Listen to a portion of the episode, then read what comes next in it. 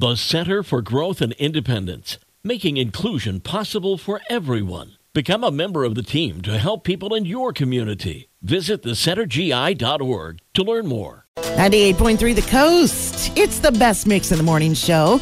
I'm Ginger Martin with today's music news, and there are lots of Kid Rock fans around here. He's going to be on tour this summer with Grand Funk Railroad.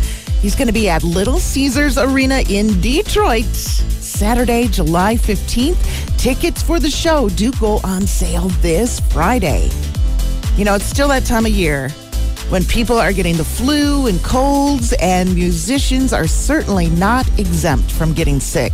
Lewis Capaldi had been on tour in Europe, but has come down with bronchitis. So he had to postpone his shows in Switzerland and Italy. He came down with the illness in Stockholm, and a doctor has ordered him to bed rest for at least three days while taking medication. He should be okay by the weekend. And the Sing a Song All Night Long Tour is coming this summer. That is Earth, Wind, and Fire teaming up with Lionel Richie for what promises to be one awesome concert.